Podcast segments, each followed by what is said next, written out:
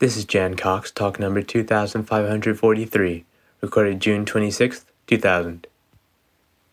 In my attempt to continue to talk about that which you can't talk about, and I know I've said that before, and there's several ways that you can approach this, but to refresh to fluff up your memory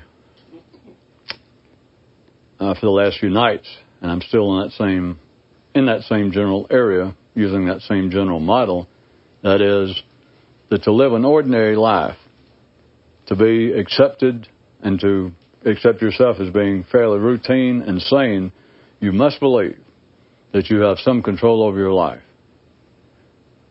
And then to specifically awaken, you must also believe that you have some control over your life, but I submit to you that to believe you have some control of your life is the exemplary example of being asleep.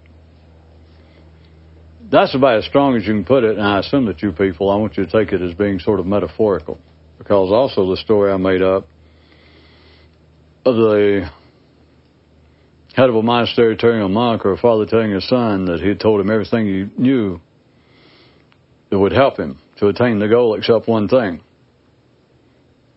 And then when the kid started to protest that, the father said, no, don't concern yourself, because I can't even say it to myself. If it's of any interest to you, that is not a joke. There's one thing that I know that I have never thought in words to myself. I assume you know how to do it. In other words, I know what it is that I would say if I put together this sentence. It'd go, blah, blah, blah, blah, blah, blah, blah. And yet I have never said it to myself. So in that sense, I have never actually thought the sentence. And I don't ever plan to. Because the other night, Terry and I were talking as we was riding around several things, and I was mentioning this again to him, and I mentioned that, well, maybe if you were dying, you'd go ahead and say it, but what if they told you a doctor was staying there or somebody you'd been shot or your throat cut, and they said, well, you better make peace with God, like most people do, and you thought, I'm not going to waste my time with that, my final breath. You think, well, here it is. I'll go ahead and I'll say it to myself. You say it to yourself, and then by God, you revive. Then you're going to have to live another 40 or 50 years having said it and ruined your whole life. I don't know what else to call it except ruin your whole life. That's not it. But. I have not said anything. I hadn't said that it's true or false. Because it's not true or false whether you exercise some control over your life. But something else, I was still looking for a kind of example or some other way to talk about it. And the subject, since it's very popular, struck me that would be could be perfectly used with this, if you can follow it. It has to do with being an expert in something. And rather than just talk theoretically, the area of ecology struck me. It's a grand example because in its the fullest sense, the whole web, the whole network of life. If you were to grasp the full understanding of the network of life, it would be without any thought, which is not much you can say after that to people who have no experience in it. And so here it is from the other view. A person who becomes an expert in ecology, a person who is interesting, who can talk, who can weave together many aspects, maybe some that you never thought about. You might be fairly well-read yourself in the area. And here it is, this person, through their own reflection, their own study, can put it together, can verbally present models wherein the interconnectedness of it all might be unusually striking, entertaining, captivating. But does anybody understand that assuming which it could be done. It has been done. But assuming that some person could just look, in a sense, that is, think about the web of life. Let's just call it that so I can get a short phrase. If somebody could grasp that and see it for what it is, you would be in an awakened state. You would be enlightened. You would be clear-headed. You would see it and have no thought about it. Then the point is, from the other view, the more you know on a subject, I got to talk as though it is a gradual process and relative, and it's not, but here it goes. The more you know on a subject, the less you grasp what it is. For those of you that notice, I have tried to say this since I've known you people over the last 2 decades. Maybe I've tried to say this God knows how many times. It's the full, or it's the attempted full telling of what having achieved the goal is. Because if you grasp, then you're going to have to figure out what it means. I know what it means. I know what I mean. And there's no word for it because me talking about it, that's what I'm about to get to, me talking about this, denies its full comprehension. That you have to undo what you hear me say. In a sense, you have to ignore it after you've heard it. Let's put it this way. Let's say that there was someone who's struggling to awaken, and one day they had that great anomalistic experience that went on. And let's say that one of their areas, let's say that they were trained as an ecologist, that was their profession, and yet they had been struggling to do this. And then their first time, the state hits them, and I think it would be a safe assumption that somewhere within those hours in which the state seems to persist with most people the first time at least, for 6, 8, 10, 12 hours, until you pass out, go to sleep. I would think that surely, if that had been his profession, that sooner or later, so to speak, his mind would have drifted over to ecology. And as long as he was in that state called being awake or in Satori, I'm just going to put it bluntly in words as best I can. For the first time in his life, let's say that the idea of ecology came to him after he'd had 2 or 3 hours of just this unique bliss and possum grinning of realizing what life's about for the first time in his life. Then I would think that sometime during that period, the idea of the web of life would have come to him, his whole field. And in just one instant, just as soon as he thought about it, he would understand everything that can be understood about the web of life, since you understand life, and that's just a subsection of it, mentally, verbally, staked out. But the man would look, and for the first time, but he would just fully, it's like in one big gulp, you just look at it, and he'd just go, ah! Now, if your experience is not sufficient for you to follow this, as always, I can say, you're not going to do yourself any harm to just accept what I say. That is the way it would be. And then let's go forward a day later. The man finally has gone to sleep in bed, gotten up, and the state is, for all intents and purposes, gone. He starts then again thinking. Let's say maybe he's a teacher in ecology, and he has to go to class the next day. But at any rate, that or he's writing a paper, he goes back and he's thinking now. The first thought he has, his understanding of the web of life or of ecology is gone. It's gone. And still, remember, I am agreeing. I'm saying in my example that the man is a world-class expert. He could be the world's leading authority. He could know more facts, more statistics, have done more personal research, and yet as soon as he is back now having one thought about the web of life, of course, that's not what caused it. He's already lost the state, you understand, but I got to put it some way. His grasp of it, this taking in the thing as a whole, is gone. And what I was trying to say a while ago, I got to say it again whether anybody gets it or not. It's not relative. You either got it or you don't. But yet, the funny part, the curious part that can be useful if you begin to look at it, is that the more expertise you have in the subject, the further away from a full grasp of it you are. By the way, this is not true. But verbally, it's useful for me to put it to you this way.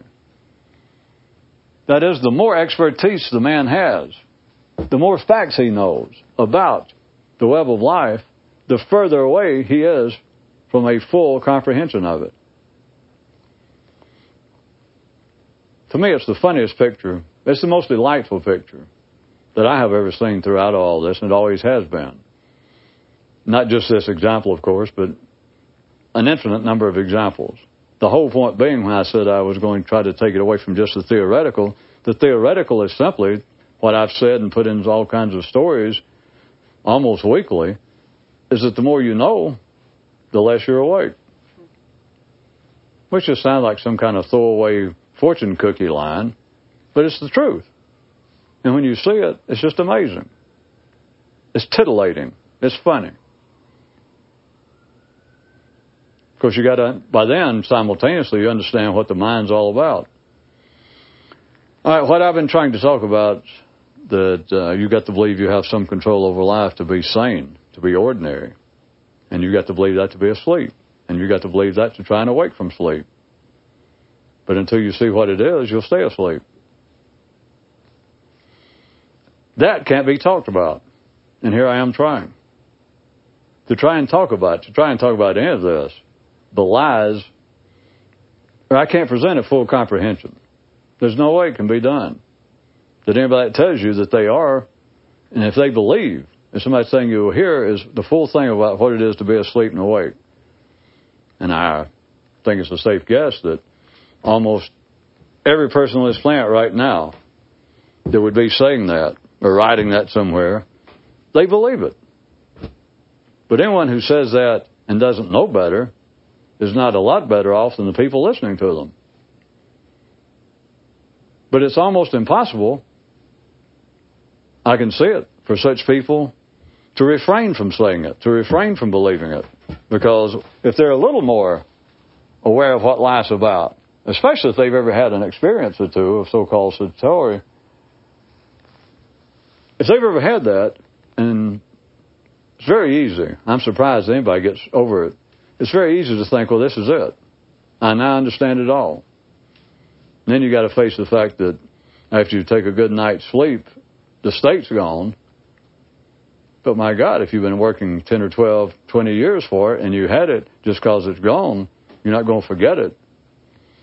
You're not going to forget that you had it. And so I'm surprised that anybody actually gets over it. And I mean in the sense that it almost drives them crazy, that they begin to believe all kinds of idiotic things, such as, I'm still in that state, when they are not. But that's the obvious, that's the human thing to want to do. To believe, well, I may not be in that same emotional state, I'm more used to it now, but at least I'm smarter than all the people I know. I have seen that which they hadn't seen. And so it's expected that they present themselves as being, well, I'm awake. I've been there, I'm now awake, and you people aren't. And I can explain it to you totally. And they believe it themselves. They're not much better off than the people they're supposedly teaching, because you can't do it. And if you think you can, it's just a sign that you don't really know much of anything, that whatever experience you've had has been squandered, because you cannot describe it. I cannot describe it to myself, which is sort of what I meant, that thing I'm talking about whether you have any control over your life, it's right in that area is the thing that I'm not ever going to say it. So I'm sure as hell not going to say it to you, or it'd ruin it for me. I can't stop up my ears and think, well, I'll just say it to them because maybe it'll help them. I wanted to because I thought, well, maybe it would. But see, I can't do it. I even thought about writing it and passing it around.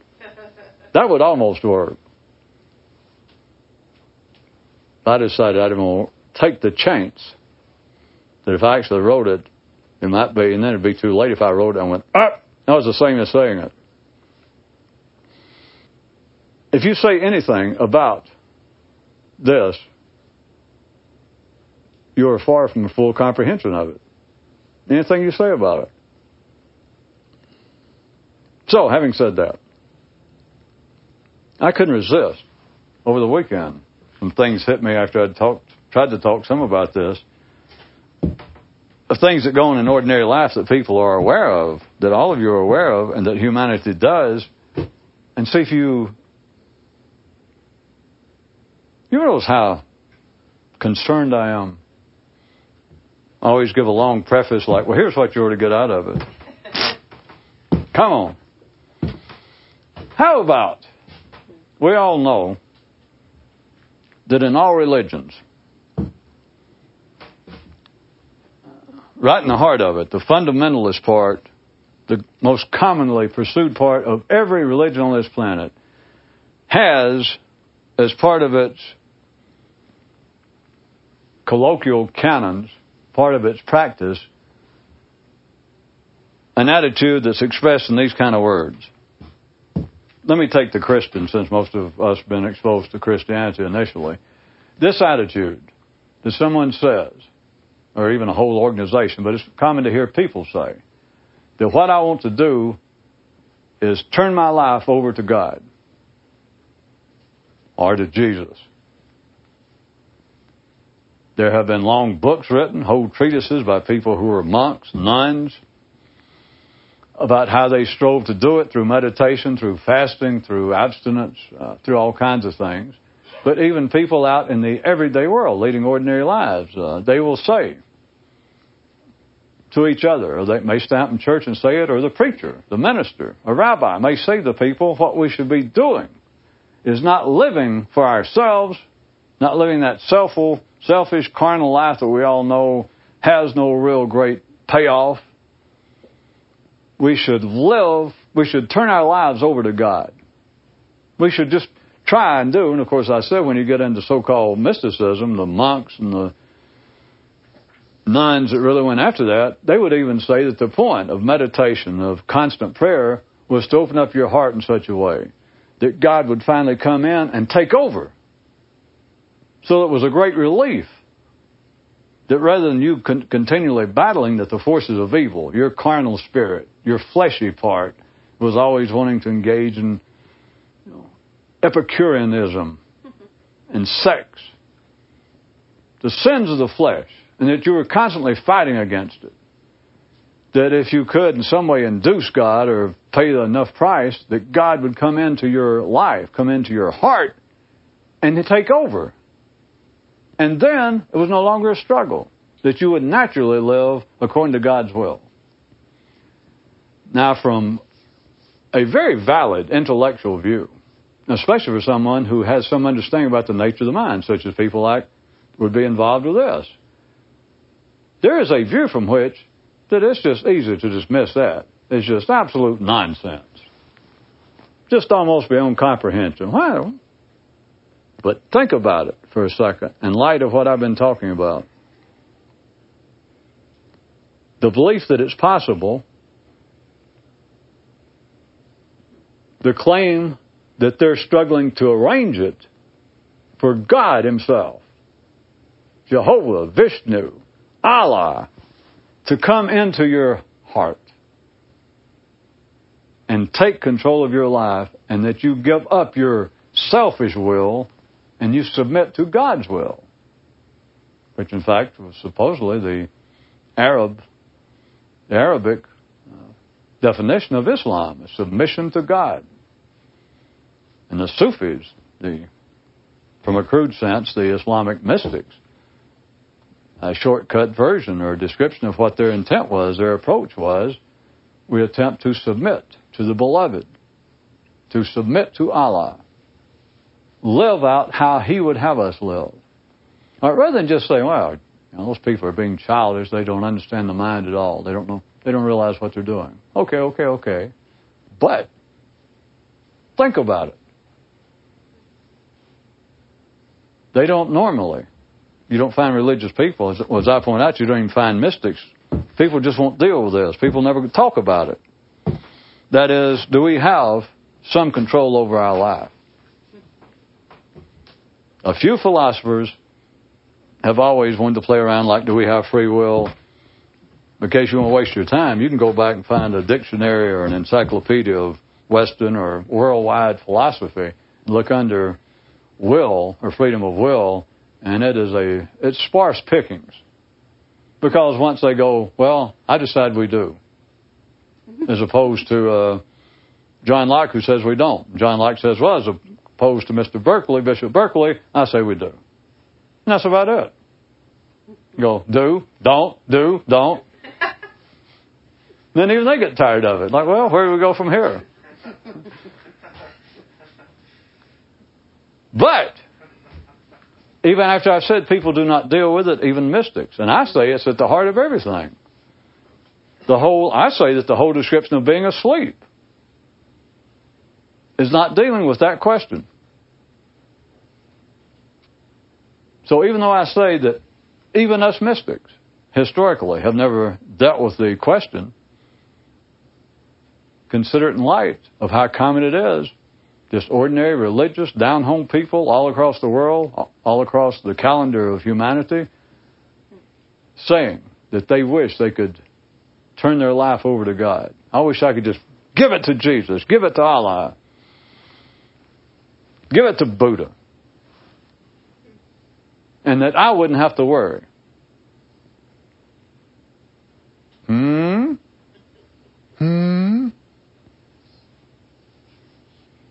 And as good or better than that is the idea of karma tied to reoccurring lives. That whatever aspect of my life now I'm having trouble with, that I have a horrible temper, I seem to have a propensity for addiction to drugs or to alcohol, or I'm an evil person, I'm a greedy person. Then the idea that this is now a payoff, a result of previous actions, and we all heard about it, but now in light of what I'm saying, that I claim that people do not consider whether they have any control over their life or not. Am I right? Do you see any connection between the idea of karma, in the sense of it being, at least in part, that it can be simply a result of a previous life, and that now you're boxed in, you're limited in some of your choices. There are certain influences working on you over which you have no control and about which you have no comprehension. I don't know why I'm like this. I've taken psychological tests. I've gone to a psychiatrist. I grew up in a perfect childhood. I didn't have any brothers and sisters. Nobody mistreated me. I had it made. Why am I so angry? I can't control it. No matter what I promise I'll do, I cannot change a certain aspect of me. Even though people do not discuss the question, in the sense I put it to you, that is, do we actually have any control over our life? Do you see what I'm pointing out? This idea of people wanting God to take over their life, or Buddha to take control of their life and direct their every action and thought and word. And the idea of karma tied to reoccurring lives. Do you see that even though people may not think about the question in the terms I put it, they're looking, dare I say it, for some relief that is tied to the question, which is what the idea of, I wish I could get God to take over my life, that I could submit to His will rather than trying to run with my own will. I always like that one. They don't hear it. And they can explain it. They say, well, my own will gets me in trouble. Because if just left to my own devices, I've tried to stop. I'll cheat on my wife on the weekend. I'll get drunk. And I'll swear on Monday that I won't do it again. And it'll come Friday, and I'll go out with the guys, and I'll start drinking. I'll come home late Friday. I'll slap my wife. I can't trust my will. But if I could live in such a way, or maybe his wife tells him, some of his friends tell him, what you should do is go back to church, join our church, study with our teacher, study the Bible, turn your life over to God, and once you become a full-fledged Christian or Jew or whatever, then God will come in to your soul and he'll override your old bullheaded, unprofitable will and his will, his divine will. God's will, which is always profitable, God's will is not to mistreat you, make you get drunk and lose your job, wreck your car, and hurt yourself. So if God comes in and takes over, think what a beautiful life you'll lead. Think about the human mind. Of course, life made us do it. But life made the human mind conceive of that and not put it into the question, as I say it, deserves to be, in the form that it deserves to be. And so even though they do not really talk directly and think directly on the question of do we have any control over our lives, it's like they bypass that. Or if you would like to look at it this way, I can also, to me, see it in this manner, they are selective on a very personal level. That if, in fact, if you ask a person, do you have any control over your life? They'd say, yeah. And they go, and if I say, well, if I start off, let me redo it. If I ask somebody, I said, would you believe if I told you that my opinion is that we have no control, that something else controls each and every person's life? And they'd go, no. If they were sane, they would go, no, I do not believe that. And if I said, well, how about this? Do you believe that in probably everyone's life, something about every individual personality on this planet, that there is something about their life or about themselves that is out of their control? Then I would submit that most people will say, well, probably. And if I said, well, how about in your case? And I bet most people would say, well, yeah. And so if we find out that they were an alcoholic or given to violent outrages, and if I said, well, I happen to know something about your life, and you don't just have a bad temper. You've been fired from 5 jobs over the last 3 years for your temper. And you've gone through 5 marriages, and all 5 of your ex-wives sued you for divorce on the basis of physical abuse. And the person goes, yeah, you're right. And I said, well, if we have control over our lives, he'd go, well, that's the only thing. That's the only aspect of my life. And again, if he was sane and ordinary, in the sane and ordinary sense, most people will take responsibility, kind of vaguely, but they'll take some, I shouldn't say that, put it another way, they will exclude the responsibility, even if they only vaguely have some reason. They go, well, maybe it was the way in my childhood, but they would agree there is some part of my life that is not under my control. My temper. I'm working on it. I'm trying to do better. I'm not as bad as I used to be. I seek counseling every time I get arrested. But they would say, yeah, that is sort of out of my control. But then again, if you'd like to notice this, if you really pushed it, to most of the people on this planet now, there might be a few people in real backward, uncivilized, or less civilized areas, but in most parts of this planet, if you really pushed it with someone who had already admitted they had a temper that continually would get out of control momentarily, enough to get them, to make them engage in costly activity, behavior. And if I say, well, do you believe it's some sort of force that is completely outside of your control? They'd say, no, I can't say that. I'm not exactly sure why I'm this way. But no, I can't say it's completely beyond my control because I do worry about it, I do think about it, and I have made some improvements, they would say. people look, in a sense.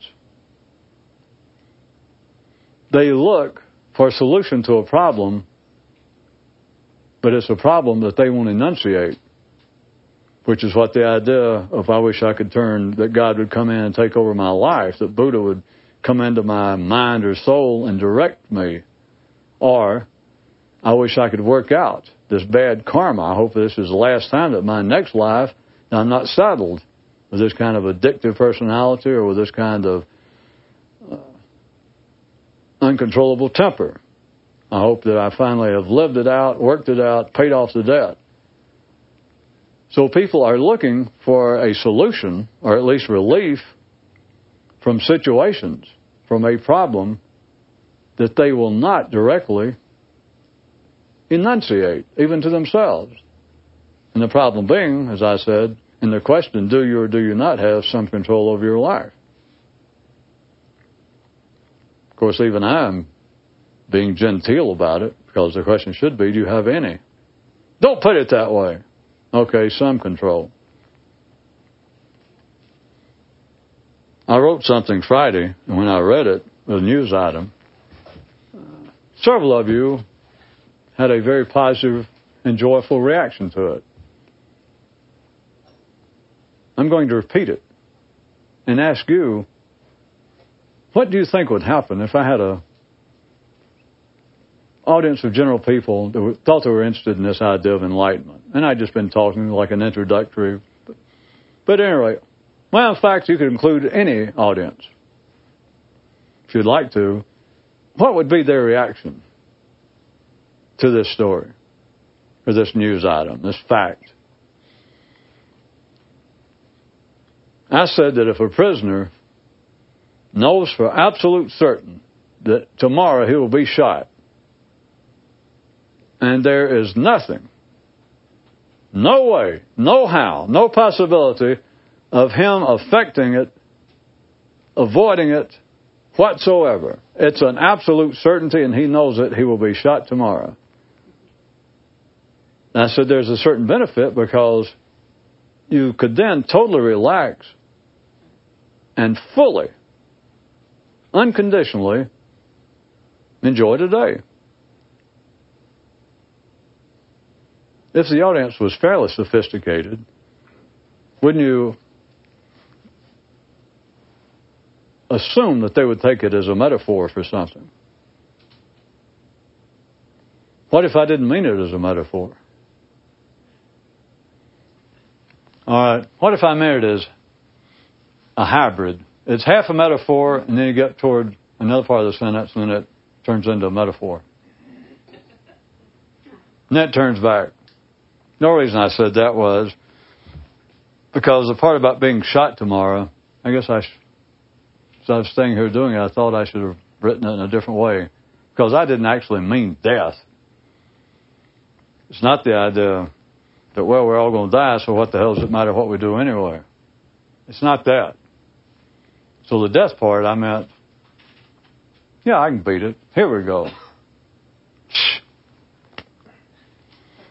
Here we go. The Grand Revised Edition. A prisoner who is given life, and he knows, through whatever, I'm not going to drag it out forever, but it has been well proven to him. He accepts the fact that there is no way, no how, that he is ever going to get out of that prison. There's going to be no parole. There's going to be no pardon. He will never get a good time off. He is there forever. He could then relax. That's a little better. That's my opinion. But some of these things say, I can't tell you what I'm really trying to tell you. What would drive a man crazy? Do I have to hint in the preface beforehand that I'm now specifically talking about trying to achieve enlightenment? What would drive a prisoner crazy? Let's say a judge says, well, life in prison. Next. He bangs the gavel and they take you away. through whatever method, through gossip there in the jail once you get there in the prison, through things written on the wall, you immediately get the impression. And you immediately adopt it as being reasonable, possible, that it's very possible to get out. It's possible to escape. It's possible to get some outside, some law students into your case. It's possible that you can get a new trial. It's possible that your family, your friends can petition the governor that he may finally offer you a pardon. It's possible that your friends can go rob a couple of banks and have enough money and bribe the governor. It's possible that the governor, through a fit of Tourette Syndrome or got drunk one weekend, he could just pardon everybody. There could be a bank holiday for prisoners. But the thing is, if you were in there after you had been given life, and you immediately believed, and believed you had reason to, but even if you just begin to believe it for no reason, but as long as you believe there's a possibility of getting out, what could be of greater torment? All right, I'll put it to you another way. What if God or Buddha or Jehovah or Vishnu or somebody, what if God, even you damn heathens amongst you here, and you know who you are, you agnostics, you infidels, what if God is already taking over your spirit and He is directing your life?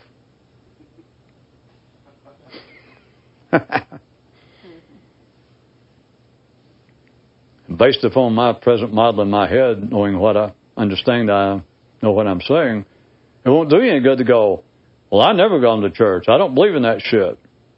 Yeah, but look at it this way. If he decided to come into your little... He looked at you and just said, well, there's a little spirit or a little heart to come into. He probably needs it worse than most people. Even if you don't believe in all this, what if he is there and he decided to come into your heart? How are you going to stop him? What if he's in your little heart now and guiding your life? No, maybe it's an experiment. Maybe God's charitable. Maybe of all the people that claimed, I wish God would come in and take over and control my life, maybe every now and then he picks out somebody that never asked. Like unexpected charity. Does anybody know I'm not being funny? Does anybody know what I'm saying? Does anybody really think that you've changed? I always hesitate at least a few seconds, if not a few minutes, before I ever ask you that. Does anybody really believe that you've changed? Now, you've got to be good enough to be able to take into consideration age.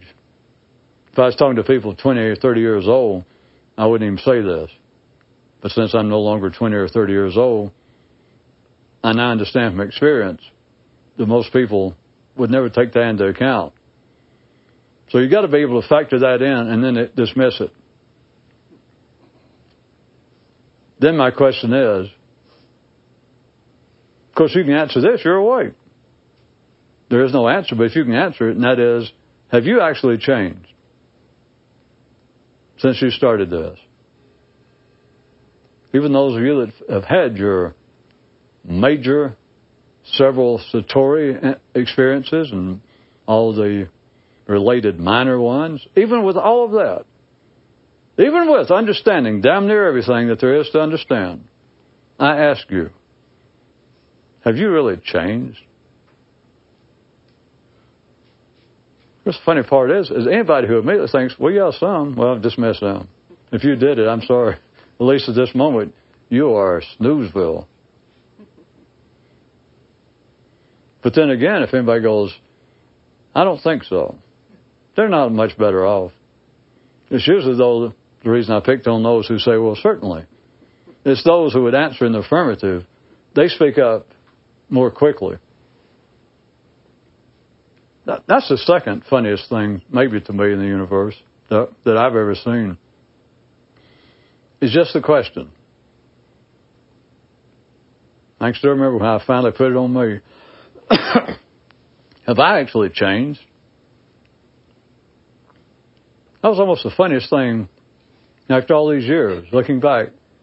I still can't say I've ever said anything funnier to myself or seen anything funnier. Have I actually changed? Which, you know, the question seems so ridiculous. No, that's not the ridiculous part. Not the question. I wrote up some worse stuff for next time. I was trying to soften you up one more time. Why, even how, but why would a person try to change if they didn't believe that they had some control over their life? The question seems worthy of no response, doesn't it? Not so. That is a question among questions. And anything you think about the question is wrong. Anything you think about the question just keeps you from a full comprehension of the question. You're becoming an expert. And you're further and further away from just being able to swallow the whole thing at one gulp. Do I have any control over my life? That's the question. As soon as you say it, you got to drop it. You got to quit saying it. You got to remember the question and not say it. You got to remember the question, not say the question. And of course, do not tolerate even the beginning of an answer coming into your entire universe. Stop it. As soon as it peeks over the threshold of reality. Well, that's your story for the night, and I know you're sticking to it. I can tell. That concludes this talk. Be sure to visit us at jancox.com, where you can search through 3,000 talks for topics of interest, or just leave us a message.